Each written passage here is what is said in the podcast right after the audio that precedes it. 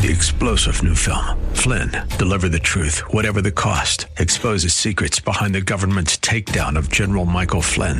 Flynn knew what the intel world had been up to. He ordered the first audit of the use of contractors. This set off alarm bells. He told the truth. He was the most dangerous person for Donald Trump to hire. They had to get rid of Flynn.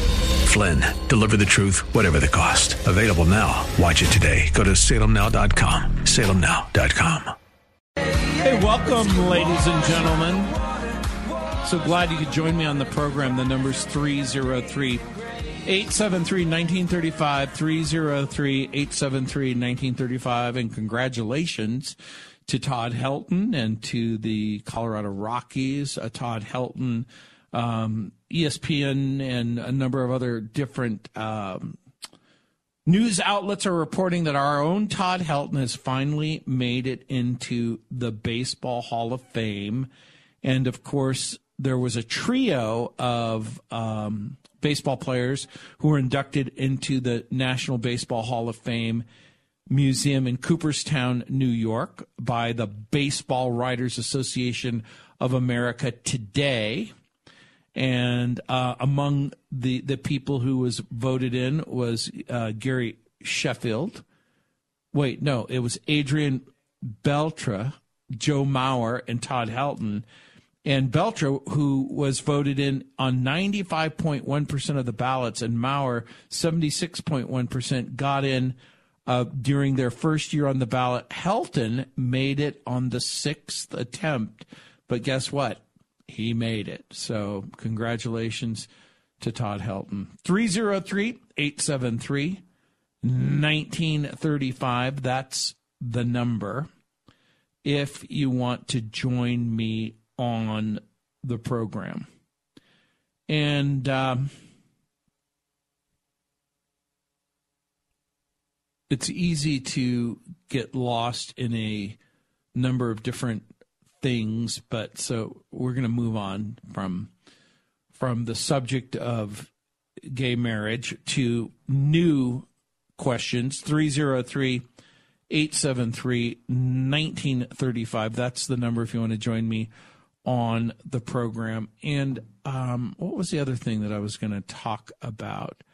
Um, uh, it'll come to me. But as we look at what's going on around the world today, of course, is uh, the New Hampshire primary. The the election polls just closed in New Hampshire, so we should be having some information here shortly about um, who won. But today on the Denison Forum, Dr. Jim Denison has as his subject why is democracy so popular?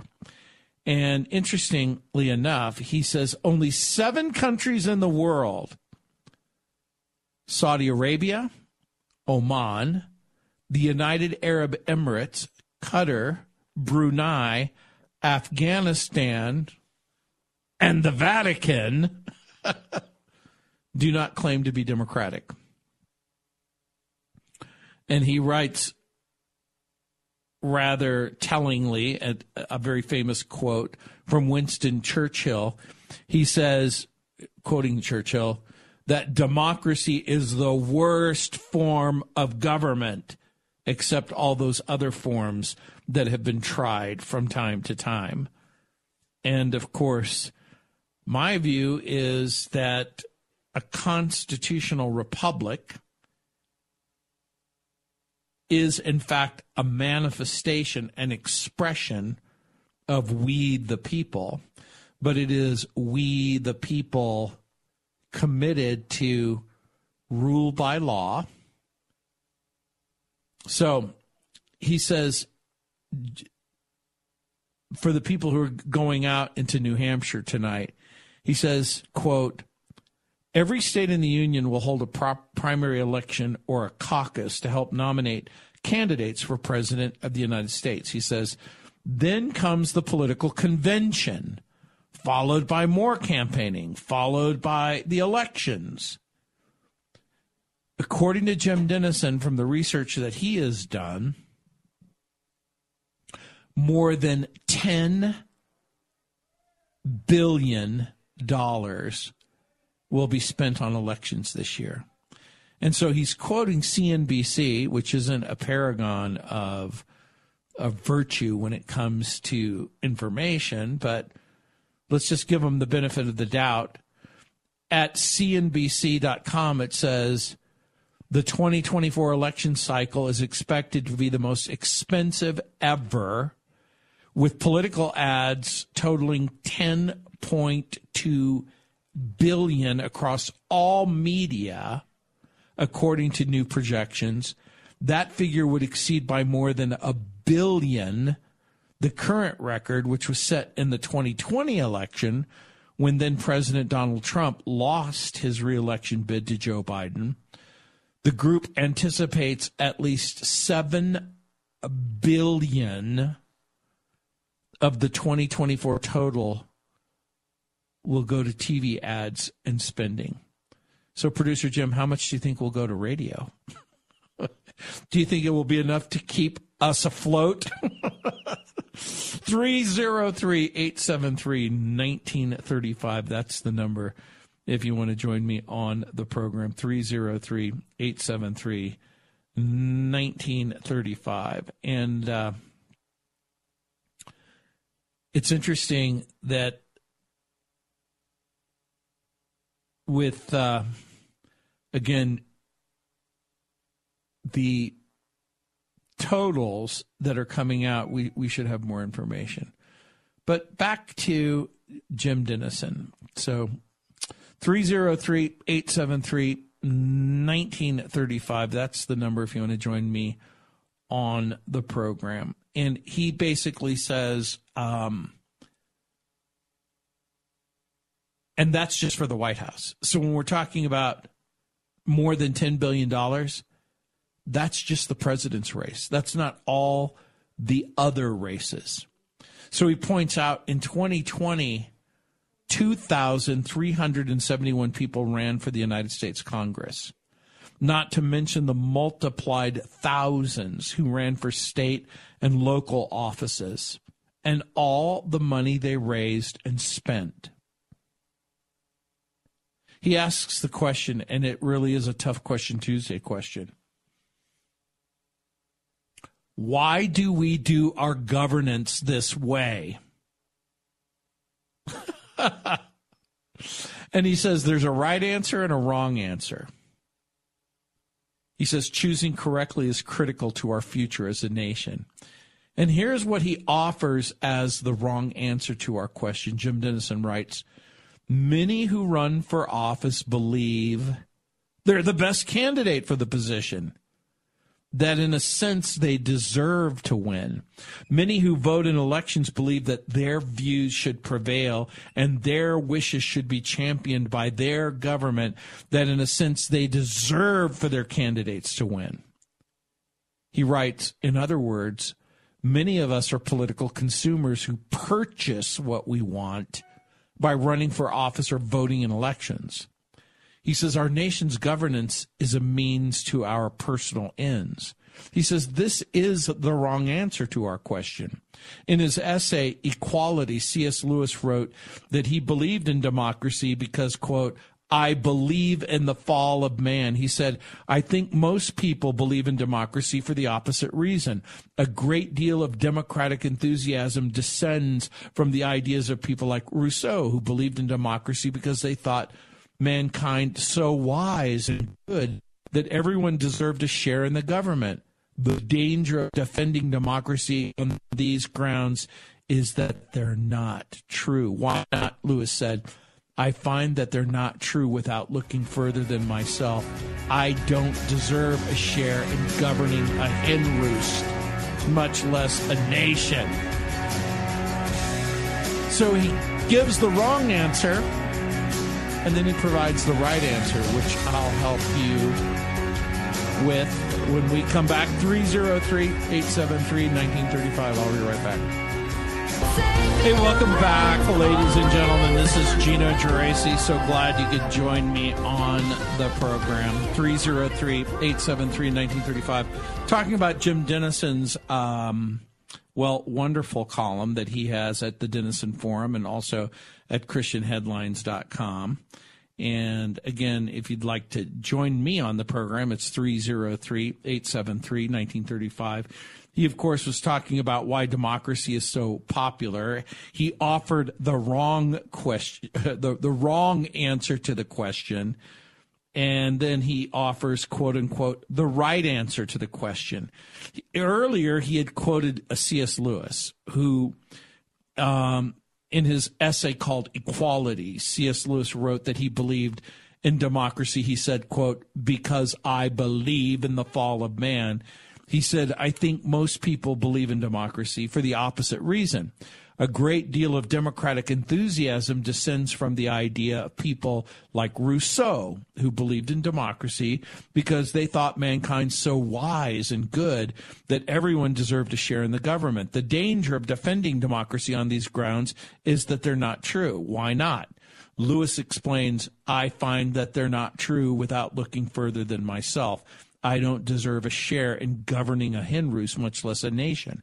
Then Lewis said, quote, mankind is so fallen that no man can be trusted with unchecked power over his fellows.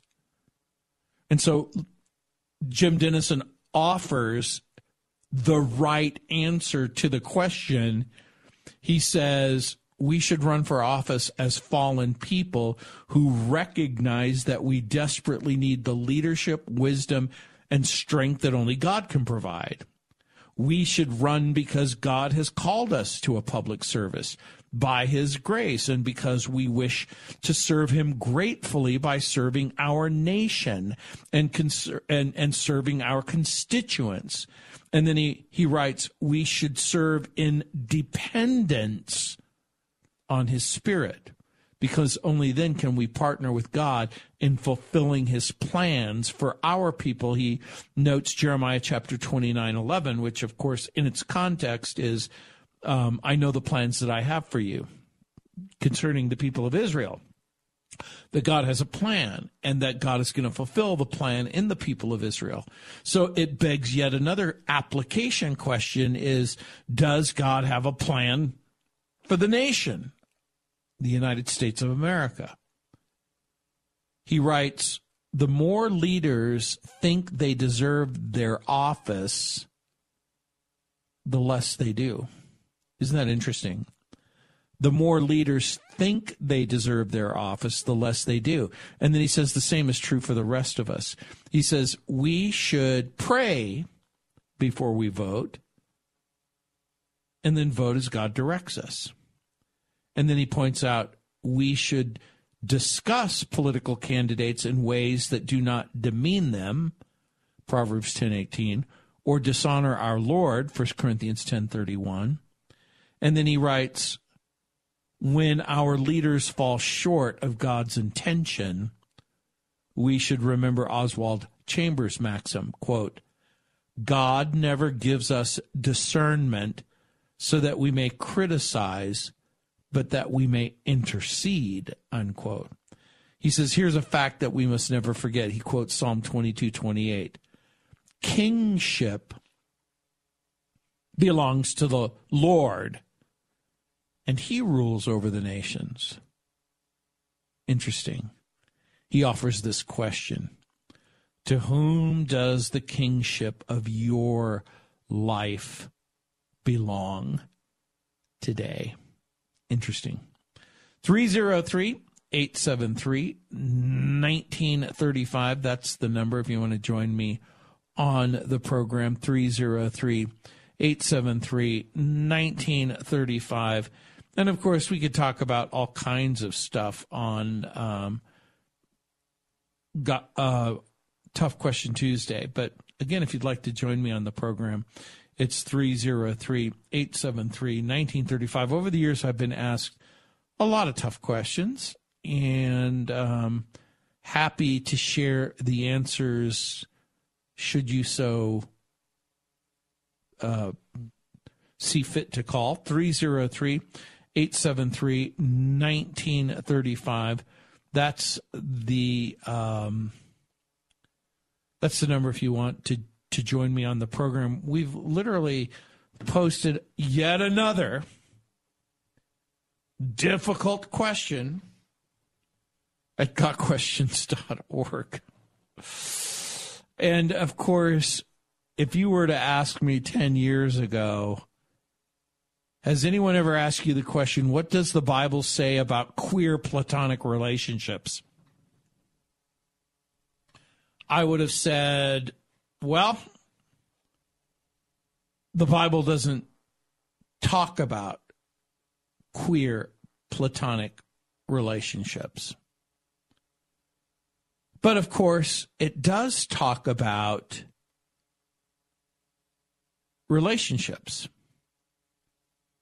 It does talk about sexual immorality. So, in the last decade, the LGBTQ community has increasingly recognized and supported individuals who identify as what they term asexual, which is defined as, quote, a sexual orientation in which a person has little or no sexual attraction to others. As evidence of this, the LGBTQ community updated their initials to LGBTQ I A plus, where the A represents asexuality. And um, the community has also extended its support to what they call queer platonic relationships, a type of non romantic partnership that some asexual people practice as an alternative to traditional marriage. The growing awareness of asexuality in the LGBTQ community and in broader society has also sparked interest in the Bible's perspective on queer platonic relationships. So, Again, we've got an article that we've offered at 303 873 1935, an article at gotquestions.org. If you're interested in that, um, that, that issue. Now, at the end of the article, um, basically, the article mentions while the Bible doesn't specifically mention queer platonic relationships, what it teaches about marriage and homosexuality make it clear that such partnerships are sinful. Marriage serves a holy purpose in God's plan for individuals, families, and society a purpose that queer platonic relationships distort. And I'm going to pause in the article and remind you that's so if a person actually advocates for a biblical position about what constitutes normative, if you want to use that term, relationships, um, there are people who take umbrage with that. First of all, they don't believe that God created marriage. They don't believe that God created marriage to consist of one biological male and one biological female.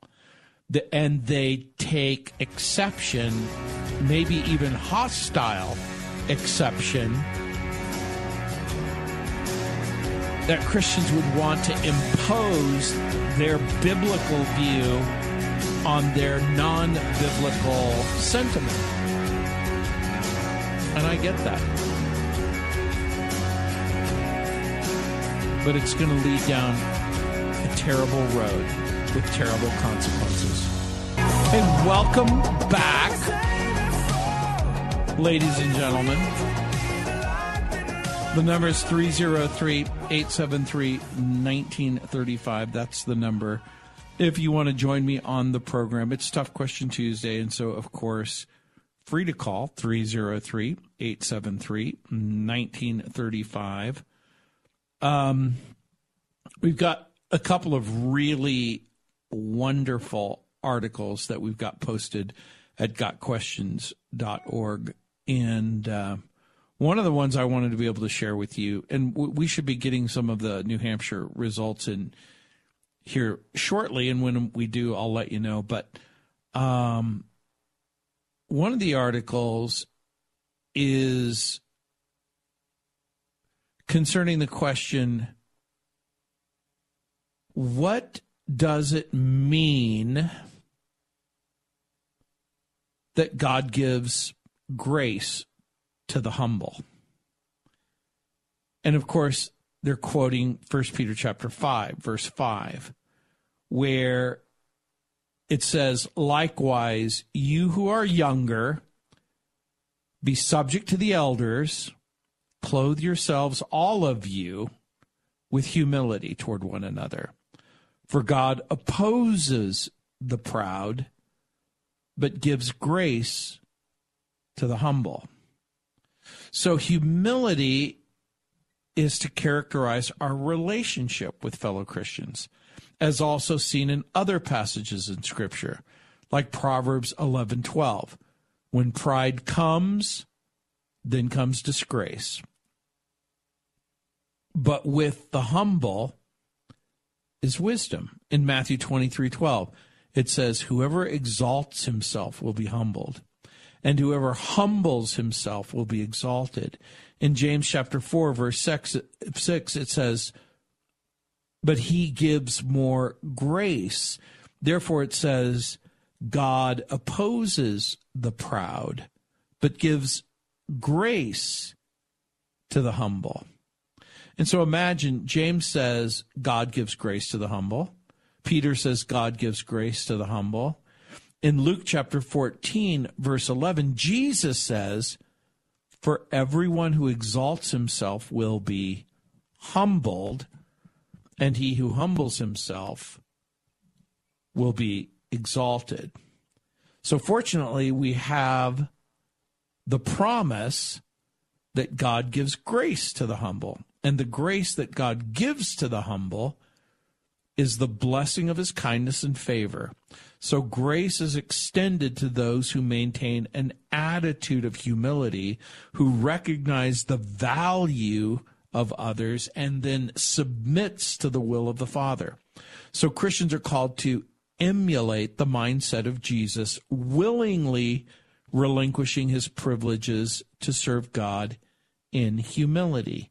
And of course, at Got Questions, we cite Philippians chapter 2, verses 5 through 8, where it says, Have this mind among yourselves, which is yours in Christ Jesus, who, though he was in the form of God, did not count equality with God a thing to be grasped, but emptied himself by taking the form of a servant, being born in the likeness of men and being found in human form, he humbled himself by becoming obedient to the point of death, even the death of a, on, uh, on a cross.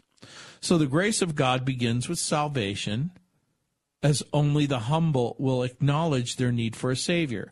So salvation begins in humility, where you go, I can't save myself.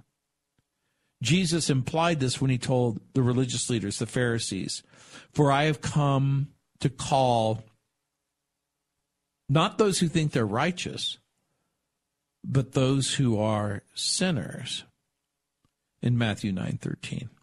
The Pharisees relying on their self-righteousness rejected Christ in pride, while societal outcasts recognizing their sinfulness, approached Jesus for help.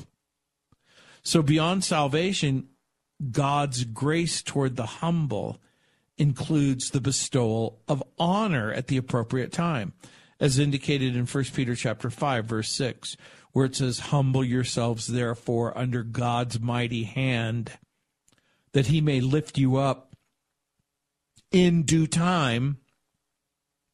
So our innate desire for honor and exaltation is God given, and only He knows the ideal time for our elevation.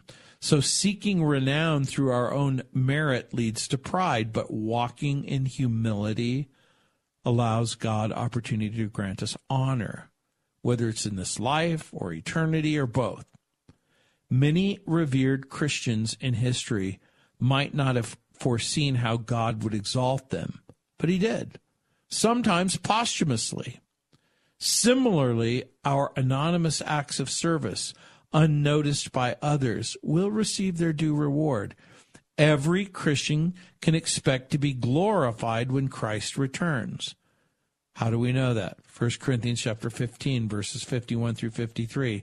Paul says, "Behold, I tell you a mystery, we shall not all sleep, which is die, but we shall all be changed in a moment, in the twinkling of an eye, at the last trumpet, for the trumpet will sound, and the dead will be raised imperishable, and we shall be changed. For this perishable body must put on the imperishable, and the immortal body must put on immortality. And then, of course, Philippians chapter 3, verse 20, where it says, But our citizenship is in heaven, and from it we await a Savior, the Lord Jesus Christ, who will transform our lowly body to be like his glorious body by the power that enables him even to subject all things to himself. So when Jesus returns, we're glorified. When Jesus returns, we're rewarded for faithful service. How do we know? 1 Corinthians chapter 3, verses 12 through 14. Now, if anyone builds on the foundation with gold, silver, precious stones, wood, hay, straw, each one's work will become manifest, for the day will disclose it, because it will be revealed by fire, and the fire will test what sort of work each one has done. If the work that anyone has built on the foundation survives, he will receive a reward. In Galatians chapter 3, verses 23 and 24, whatever you do, work heartily as for the Lord and not for men, knowing that from the Lord you will receive the inheritance as your reward you are serving the Lord Jesus Christ. So in Jesus, we're witnesses. And we we also we wit in Jesus we witness an example of exaltation following humility. He faces the humility of being arrested, tortured, killed, and then he's raised from the dead, never to die ever again. So many fear humility as they assume it will make them seem weak or insignificant or even dishonored. But the scripture says otherwise. It is the proud who should exercise caution. It's the proud who are called upon to repent lest they face opposition from God Himself. And so, in contrast, the humble become recipients of God's undeserved grace. And so there's several articles that we have on this very subject. You know, what does it mean that God resists the proud? What does it mean to be to humble yourself under the mighty hand of God? Why are you supposed to be sober and vigilant? And why why what does it mean that wives in the Bible in 1 Peter 3 7 are called the weaker vessel? And what does it mean to be ready to give an answer? Like it says in 1 Peter chapter 3, verse 15. Um, for the rest of the passage says, give the reason for the hope that you have but do this with gentleness and respect. It's a verse that many Christian apologists quote as they prepare to give an answer to, to defend historical biblical faith and historical biblical Christianity. So, 303 873 1935.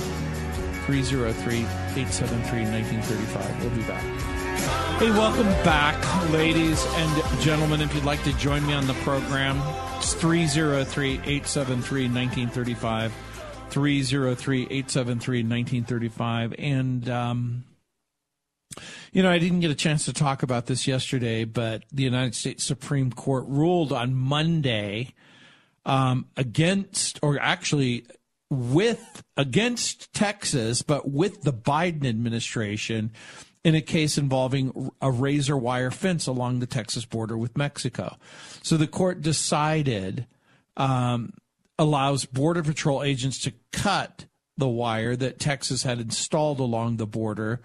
The wire had been installed as part of the Texas Governor Greg Abbott's broader fight with the administration over immigration enforcement. And in a five to four vote, the justices granted an emergency appeal from the Biden administration, which has been in an escalating standoff with the border with Texas and objected to an appellate ruling in favor of the state. And um, a lot of people are basically wondering how and when the this porous border is going to close. Now, I, and I talked about this. Can you believe it? At the last election cycle in 2020, I said if you want open borders, then you should vote for Joe Biden. Joe Biden is elected, and guess what? We have open borders.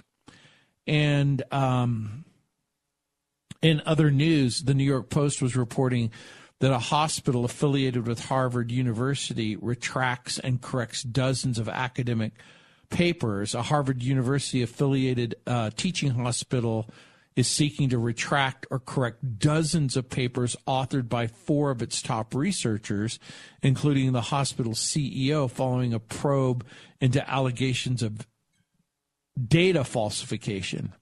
The Dana Farber Cancer Institute in Boston has already um, initiated six retractions to papers, and 31 others are in the process of being corrected. And so there's this data plagiarism scandal. And there's another interesting story. In-N-Out Burger is closing. Now, normally, when is a uh, a border going to close or In-N-Out going to close? But they closed it in Oakland due to crime. In other words, Annual crime statistics released by the Oakland Police Department show that robberies in the area jumped 38%, burglaries increased 23%. The location is closing only a couple of miles away from Oakland International Airport. Now, the location is profitable, but it's just not safe.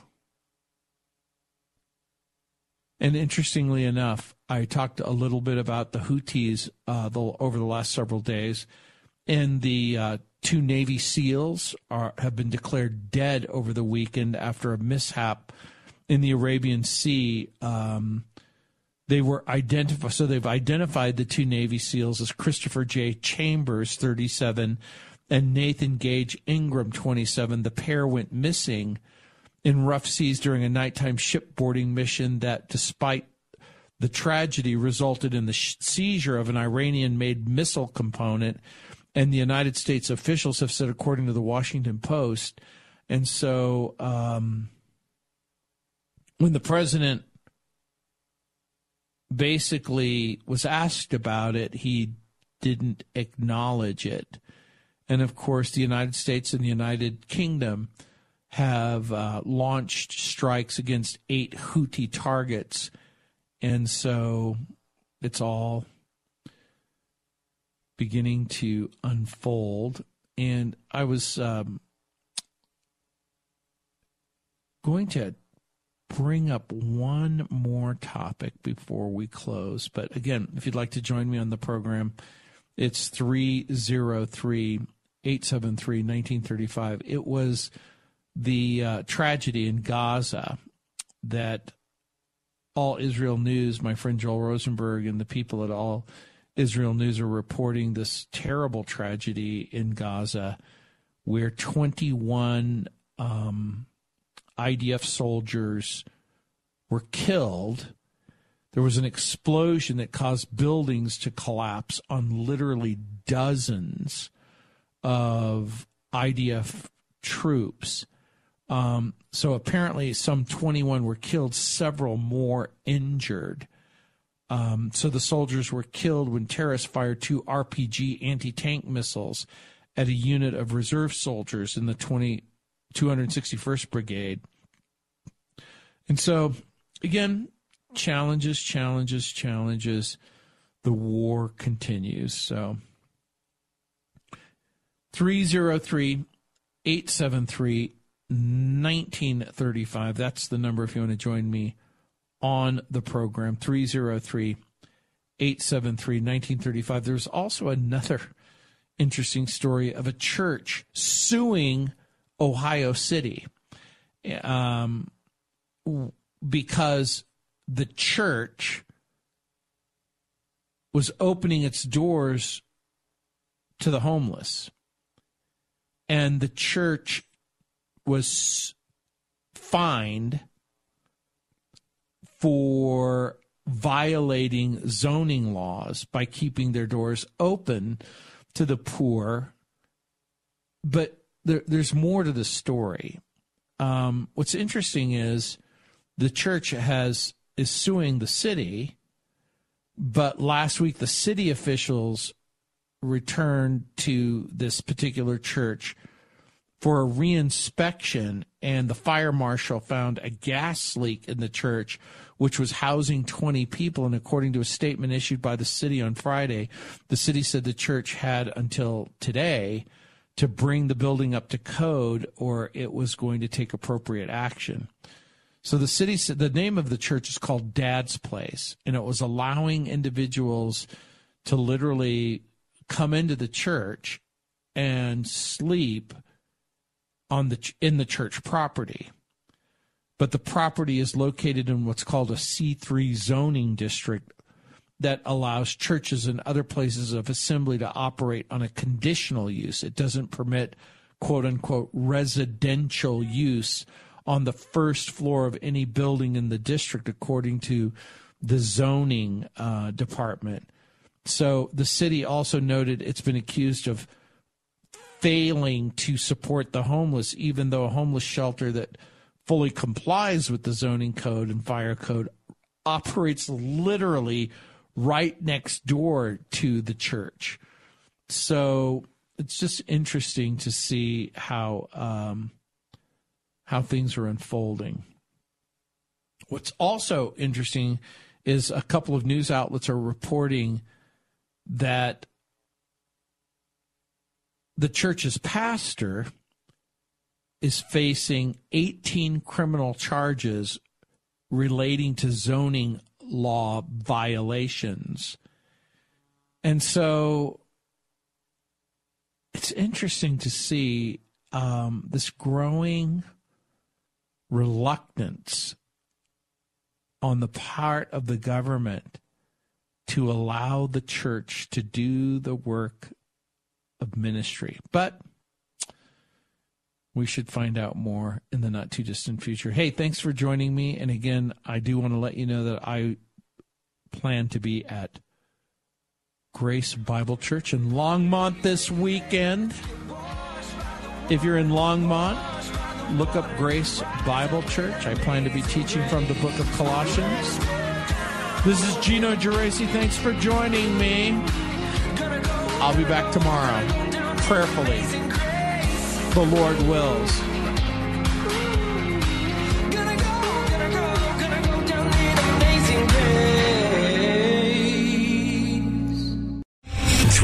General Michael J. Flynn, head of the Pentagon Intelligence Agency, knew all the government's dirty secrets. He was one of the most respected generals in the military. Flynn knew what the intel world had been up to. He understood its funding. He ordered the first audit of the use of contractors. This set off alarm bells. The explosive new documentary, Flynn, Deliver the Truth, Whatever the Cost, uncovers the facts behind this scandal. Flynn told the truth. He was the most dangerous person for Donald Trump to hire. I find out the worst enemy that I'm going to face in my life is right here in America. They took my assessment and they wanted me to change it. And I was like, I'm not changing it. They had to get rid of Flynn. With in depth interviews, archival footage, and never before seen personal records of the man behind the headlines. I just felt like I was drowning. Flynn, deliver the truth, whatever the cost. Available now. Watch it today. Go to salemnow.com. Salemnow.com.